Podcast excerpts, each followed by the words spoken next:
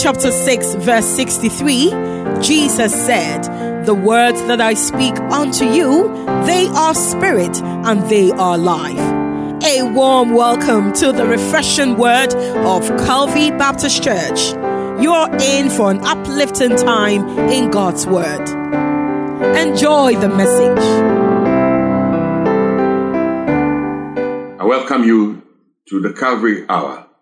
Thank you for joining me again as we listen to the Word of God coming to you from the Calvary Baptist Church. This is Pastor Fred Deegbe. Let us pray. Our gracious God, we thank you, we praise you, and we honor you. Because you are the King of kings and the Lord of lords. You are the maker of history. We are alive because of your grace. We hear things that you have told us to guide us in our daily lives. Bless this day. Bless our work Bless our words, bless our thoughts, and all our behavior, that to be in accordance with what you have lined up for us. In Jesus' name I pray. Amen. Beloved, if you've been joining us, welcome again. If this is your first time, what a joy it is to welcome you to Radioland, the broadcast of Calvary Baptist Church. We share these words to help us dig deep into the Bible, going through books of the Bible We'll be dealing with the book of Timothy. We are now in 2 Timothy chapter 3, verse 10 to 13. 2 Timothy chapter 3, verse 10 to 13. And I would advise you to keep your Bible open if you are not driving, or just it's a short passage, you can look at it later on. The aim is not to exhaust everything, but to unpack as much as possible what the Word of God says to us in a systematic way that will be edified because it is the word of God that has power. It is the word of God that gives us light. It's the word of God that gives us direction. Nothing else but the word of God. It's powerful. Last week, we started by looking at Paul, the one who wrote this book at the inspiration of the Holy Spirit, that God gave him an insight, or should I rather say, a prophetic outlook of the world. And the last days, the kind of things that will happen. And he was telling us and telling his people so that we may be guided. That will not be taken by surprise. You see, if you know there's a danger on the way, if you are going to a country that they tell you is bitterly cold, what do you do? You prepare. Take a cold resisting dress, okay? So you wear it there and you are warm. If you're coming to the tropics, you know it is very hot, you dress appropriately. If you're going to the bush to do some work, you know how to put on the boot and get there and do what needs to be done. So all of these things are there to help and to guide us, not to frighten us, but to help us to know, oh, I'm prepared to walk in this muddy place because I'm putting on this. I'm prepared for the rain. That's why I have a raincoat, I have an umbrella. That's what God's word should do for you and not scare you. So he told us last week about how the world will be like. And we saw that it will be a day or a time when there will be godlessness. Three main things we learned that the last days will be perilous, very dangerous times. The first mark is that it will be a godless world. All the things that are done is done to show that people want to push God, particularly Jesus Christ, out, out of their minds completely. You don't want to hear about the Bible. You don't want to hear about God. They don't want to hear about the Holy Spirit. Just push it away and live their own lives. And you can see it. You can see it very clearly that it is here with us. The kind of things people preach and teach is just incredible. But in addition to that, there will be a powerless religion. Oh, they may have the religion, many, many religious beliefs, many churches, many places of worship. But what is the effect? Really, they are powerless. Powerless in the sense that they are not transforming lives. We are not talking about signs and wonders that people call power. No. He's talking about the power of God to transform lives. The power of God to change people from the kingdom of darkness to the kingdom of light. The power of God that will cause you not only to have the power of God in your life exhibiting as gifts, but also the transforming power of the word of God. The one that will cause people to know, who is this? Who tells the truth, who is so brave, who is this full of peace, love, joy, the transforming power. And because it's not there, it's a powerless, compromising religion. Then talk about the ministries, the ministries that are corrupt. Yes, leaders who are corrupt, they cheat people, they lie, and people who join those churches, some of them want to be cheated and they cheat them very well. That's to be the sign of the world. But is God saying that his word will be just like that? No. The Lord said he will establish the church and the gates of hell, the gates of Hades, would never and ever prevail against it. So today we look at the mark or the contrasting mark of godly believers because God will always have light. Darkness would not overcome God's will. No, God will always leave the light. He says you are the light of the world. He says you and I are the salt of the earth. And so he expects something from us. So when you read 2 Timothy chapter 3, verse 10 to 13, if your Bible is there, look at the way God's word says it. It begins with a small word, but. But. In some verses, it says, however. Whenever you find the word but, or you find however, take note of it. It is a contrast that something is this way, but something else is this way. Something else is this. You should not be like that. So what does he tell Timothy? What is he telling you and I to do and to be? That is what we take note of. So he says, but you, Timothy, certainly you know what I teach and how I live and what my purpose in life is. You know my faith my patience, my love, and my endurance.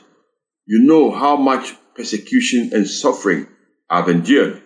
You know all about how I was persecuted in Antioch, Iconium, and Lystra, but the Lord rescued me from all of it. Hallelujah.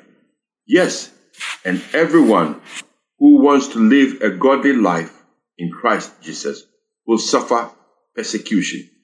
But but evil people and impostors will flourish. They will deceive others and will themselves be deceived. The Lord's word to us. Thanks be to God. So what's telling Timothy and you and I who live in these last days that there should be a contrast. There should be a distinction between you, the believer, and the godless world. Three marks he points out today.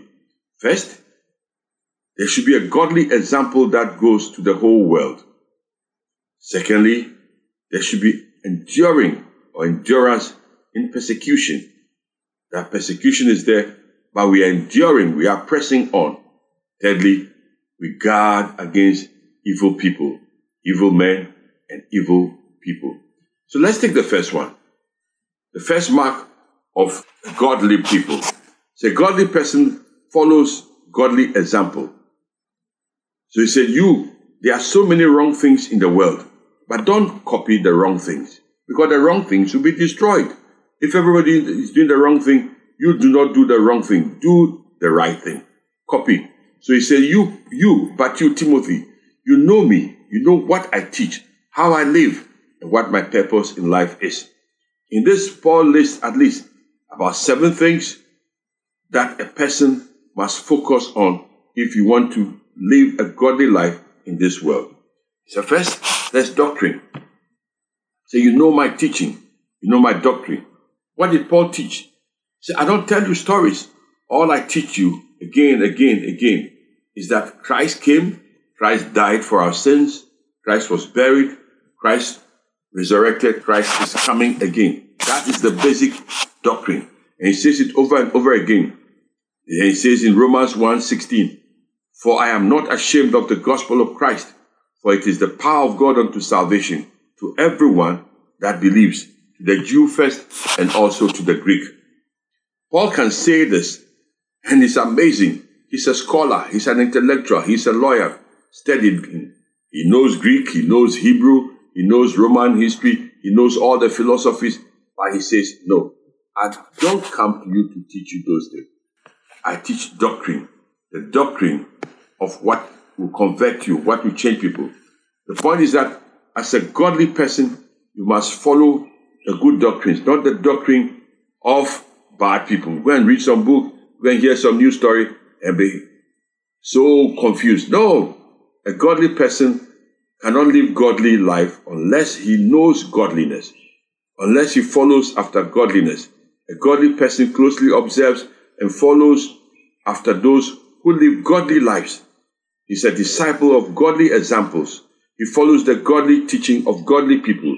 So don't say everybody is doing it and you know it is wrong, but you're also doing it.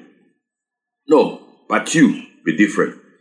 And that comes closely with the second thing he says. You follow godly behavior and godly conduct. See, Paul practiced what he preached. He lived the way he was supposed to live and taught the way he was supposed to teach. He did not live in sin, he lived in righteousness. He did not profess one thing and do another thing. So if you want to live for the world to know and the God to know, Timothy, do the same thing. And all believers, a godly person must behave himself, behave herself, and conduct their lives. You are not to be one thing here, another thing there. Integrity is the name of the, of the game. Paul said in Acts 20 35, I have showed you in all things how that in laboring we ought to support the weak and remember the words of the Lord Jesus Christ, who said, It is more blessed to give than to receive. So I'm blessing people, I'm giving them, I'm serving them. That is the conduct of the believer. I'm showing them an example. Say, follow me. Let's be an example. Thirdly, the godly person has a purpose and he lives by that purpose. What is your purpose? What is your purpose in this world? Can you name what the purpose is? For some, they may not say it, but it is to live to make money, to live to have power, to live to show off.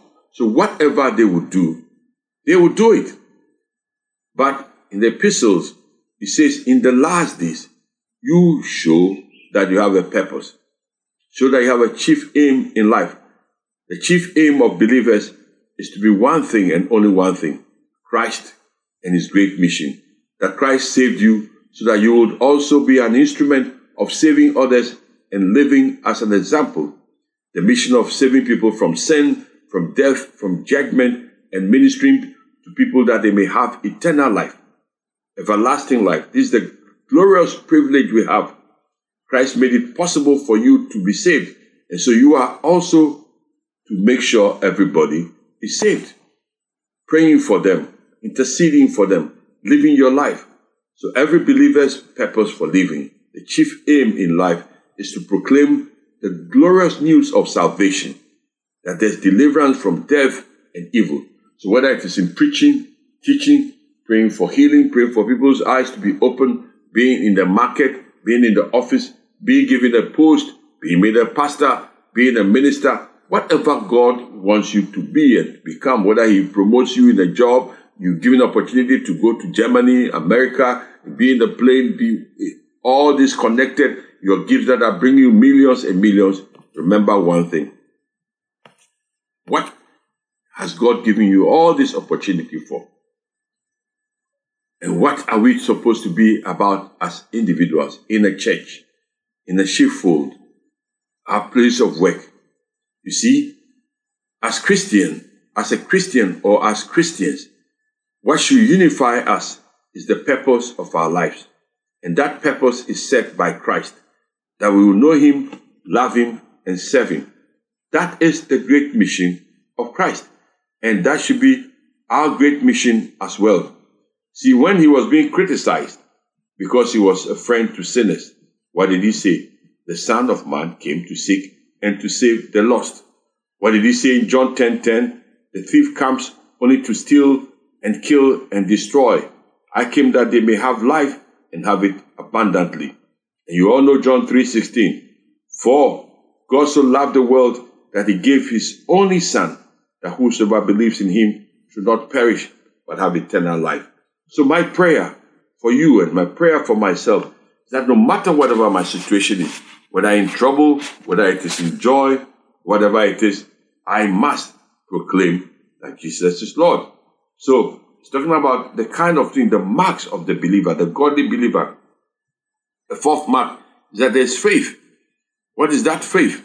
Faith in believing that Jesus is Lord. Faith in believing the things you were taught. You see, and he said, fight the good fight of faith. But for you, O man of God, flee from the things that will corrupt you. Pursue righteousness, godliness, faith, love, steadfastness, and gentleness. Fight for these things because people will try, the world will try to do everything possible to confuse you. But you keep to that faith, the faith that you have received. Don't let it go. It's a precious thing. The, the sixth one is that you must be long suffering. Long suffering is a long word, even in the in the original Greek word. It means a long, constant behavior. Long suffering never gives in. It is never broken, no matter what attacks it. You see, whether it is sickness, it is trouble, it is poverty, it is persecution, it doesn't give up. And I tell you, that doesn't come easily. It comes sometimes because others are encouraging you. The Holy Spirit is there to encourage you. So whether it is disease or accident or, or old age that afflicts you, the Spirit of God helps you over and over and over again to keep on. You may be discouraged at this time. You may have been disappointed by so many, even including your pastor or your bishop or that prophetic declaration that you had that never happened. Please don't give up. Men may abuse you, they may slander you, they may injure you, but I'm saying this ask the Spirit of God to help you. He helps you. There are two things you note about long suffering. That long suffering, if you are long suffering, you don't strike back. No. Common sense tells you, or the natural thing tells you, so somebody does it, you also do it. Do it to them and let them know that you can think, you can also strike back. No. But long suffering says, when you attack, you don't strike back. You don't retaliate. But you pray for those who are attacking you and ask God to help you to continue, to continue to press on to victory. Then, secondly, a godly person observes and follows after those who are long suffering. A godly person, you are a disciple, and you follow only the best examples in life, like one Polycarp, deny Christ, and you'll be saved. Otherwise, they'll put you to the fire. He said, No, I cannot do that. I cannot do that. So you follow after that example. The sixth mark is that there is love. The greatest is love. We'll been told over and over and over again. It is not the gifts, it is not the, the, the, the power that you show, it's nothing. The greatest of the things that God wants you and I to display is love. First Corinthians chapter 13, verse 4, or the whole of the chapter 13, there's a greater way. That's the way of love. Show love. By this, all men will know that you are my disciples if you have love for one another. Do we?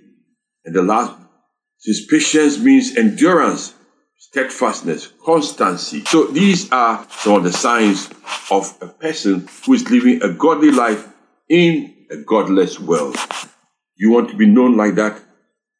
That you are pressing on with faith in Jesus Christ. But the second thing he says, that a godly person endures persecution. How come? Well, it is, it is, should be obvious.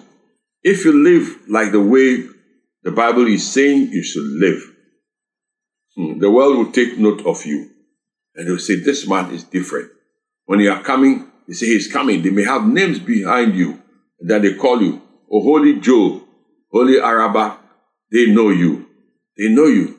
So what will they do? They will try to eliminate you. Satan works best in darkness. He works in the conscience of people who are dead, want to pull you down, and he doesn't like light. So if you want to follow Christ, be ready. They'll persecute you, not because you are doing the wrong thing, but even because you are doing the right thing. And your, your presence condemns some people. Apart from those small, small things that they do, when I say small, I know it's not easy. They don't take bribes, you don't tell lies, they know you will betray them, you tell the truth about who took the money, who changed the figures, then they will shun your company, you will not get that promotion because you will not compromise, have sexual sin, you will not go to the clubs with them, you will not smoke, you will not drink, you will not do all those things that you know are godless. So they won't give you that position. Uh, Somebody said they told they will not buy the ticket for him to sit in the first class because he will waste the ticket. Ah, really? I deserve it. Well, he was their director, so they had to give to him. And then they said, they're giving you another ticket again to waste. How, how can your juniors be telling you those things? But they can only tell you because they know you are a godly person. You are not, you are not supposed to fight back. As soon as you fight back, say, hey, look at him. They call themselves Christians. So they're jeering. But what Paul is talking about here is even the physical persecution that he went through. In Antioch, the civil leaders of the city rose against him and expelled him from their city. We see that in Acts 13:50. In Iconium, a large mob of the city set out to arrest and they stoned him. He, tells that in Acts 14, 4 to 6. They stoned him. They did whatever they did and they thought that he was dead. So, but the people of the city were divided and some sided with the Jews and some with the apostles. When an attempt was made by both Gentiles and Jews with their rulers to mistreat them and to stone them, they learned of it and fled to Lystra and Derbe. You see, so it includes even trying to stone him. But when he came to Lystra, a mobbing group there stoned him. Acts 14. Say, but the Jews came from Antioch and Iconium, and having persuaded the crowds, they stoned Paul and dragged him out of the city, supposing that he was dead. But when the disciples gathered about him, he rose up and entered the city, and the next day he went on with Barnabas to Derbe. This is the kind of persecution that he went through to deliver the word of God. But know something. Deliverance does not mean deliverance from persecution, but deliverance through persecution. God will strengthen and carry the believer through persecution, but not out of persecution. So ask God for grace. Ask God for grace. Ask God for mercy. That when the persecution comes, you don't want it, but when it comes because of your character, because you want to be godly, the Lord will give you power to survive it. This is what Paul was declaring that the believer will suffer persecution. We cannot escape it. If we want to be a genuine believer, believers suffer persecution because they are not like the world. They don't live that like the world. That's why the world will persecute you.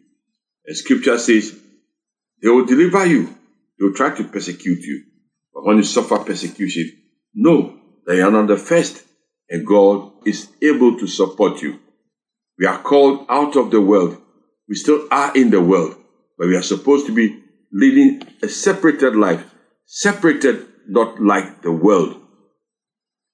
If you live a pure and godly life in a sinful world, you expose the sins of people, and that in itself will stir up trouble for you. You will suffer persecution because you will try to live like Christ. And how did Christ live? Everywhere he went, he was doing good. The godly believer dedicates their life to God, to worship, to service to God, service to mankind, service to humanity. The ungodly doesn't want any part of God. So they don't even want to see you. They don't want you to be different. They want you to be like them, going where they want to go, doing what they want to do, and you are different. If you are below them as a worker, they want to be sure you do the wrong things for them, and they will laugh at you. If you are their boss, they may not want to cooperate with you. They do all kinds of things. I said, believers are to stand strong because of the world. As I was saying earlier, if you know you are going to a bush and that bush is full of thorns and you are a farmer, what do the farmers do? They wear a boot. They take a cutlass. They take a stick. They clear the path and they go. Whether they are thorns or thistles, you know that is the way to your farm. And we are not farming. Our goal is to go to heaven. And as somebody walks through that bush and they come to the end of it, no, Is this your farm? Yes. How were you able to make a farm through this marshy ground, through this bush, through this forest? Say, because I know that there's a fertile ground over there. I know there's a river there. I know the ground is fertile. That's why I made my farm there. He said, wow. It reminds me of the time we went to, to see these northern parts, the parts that were flooded. We had to walk the path to finally go to the flooded places. So why do you farm there? So we know every year when the rivers overflow the banks, the land there is very fertile. So we walk through the mud and come and plant along the sides of the river, the bank, the fertile soil that is left there. And the harvest is great. Big, big vegetables, and we export them. Gives us a lot of money, so we go through it. But once a while, we get into trouble because the floods come again. So will you come back next year? We will come back. It was amazing to hear these farmers who are flooded say, We will come back. Yes, because they are farmers. So that's the second. In an ungodly world, you do not give up easily. Third, not least the sign of the godly person who lives in this world is that they do not give up easily. There will be deceivers, there will be hypocrites, there will be imposters. The godly person guards against evil men and women. Evil men women refers to those who actively oppose righteousness, but they are seducers. Seducers refer to imposters and deceivers, those who live hypocritical lives. They may call themselves Christians. They may join the church for what they can get out of it. They join the church accepting to be a member, to have a good image, friends, popularity. They want business opportunities, they want clientele, but all they are doing is really to get men and women they can deceive. They are more evil than good. But when you are a believer, he says, watch these people. Because sometimes you get the trait, the signal from God that these people are godless. They are pleasure minded. They are foul minded. They are immoral. The things they say to you are not true, but they will say it. If you ask them to prove it, they say, Oh, I only know. Say, these imposters, these tricksters will arise in the church and get to know. So he said, Watch them. The only way to be acceptable to God is by believing the name of the Lord Jesus Christ and loving others. And believing means to follow Christ openly, and soberly, and rightly. So, what is the conclusion? Paul is saying, in a godless world, you must live a godly life. And there are three big traits of godly people. Mark number one, they follow godly example. He has given us how he lived himself in verse 10. Secondly, they will be enduring persecution because they know God will strengthen them. Even if it's physical, he will help them. Thirdly, they guard against evil people in the world and sometimes in their midst, trying to trap them.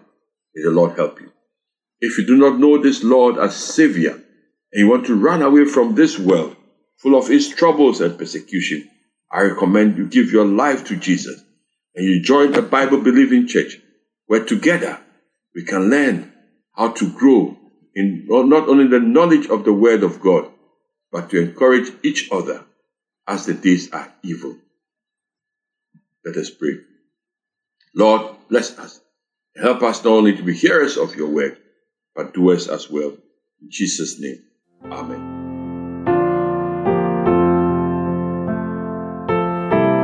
You just heard the radio broadcast from Calvary Baptist Church, headed by Reverend Dr. Fred Deegbe.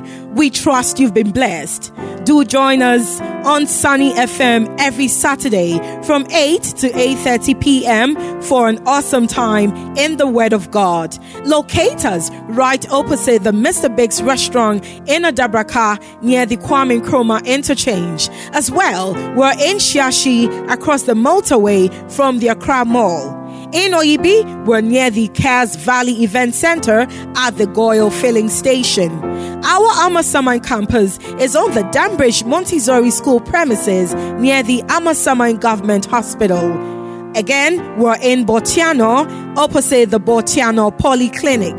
Otherwise, follow us on Facebook at Calvary Baptist Church GH and on YouTube at Calvary Baptist Church TV or email us via Calvary Baptist Ghana at yahoo.com. You can also call us on 024 369 0485 or 0302 231 854 or reach us on WhatsApp number 0200 181680. God bless you.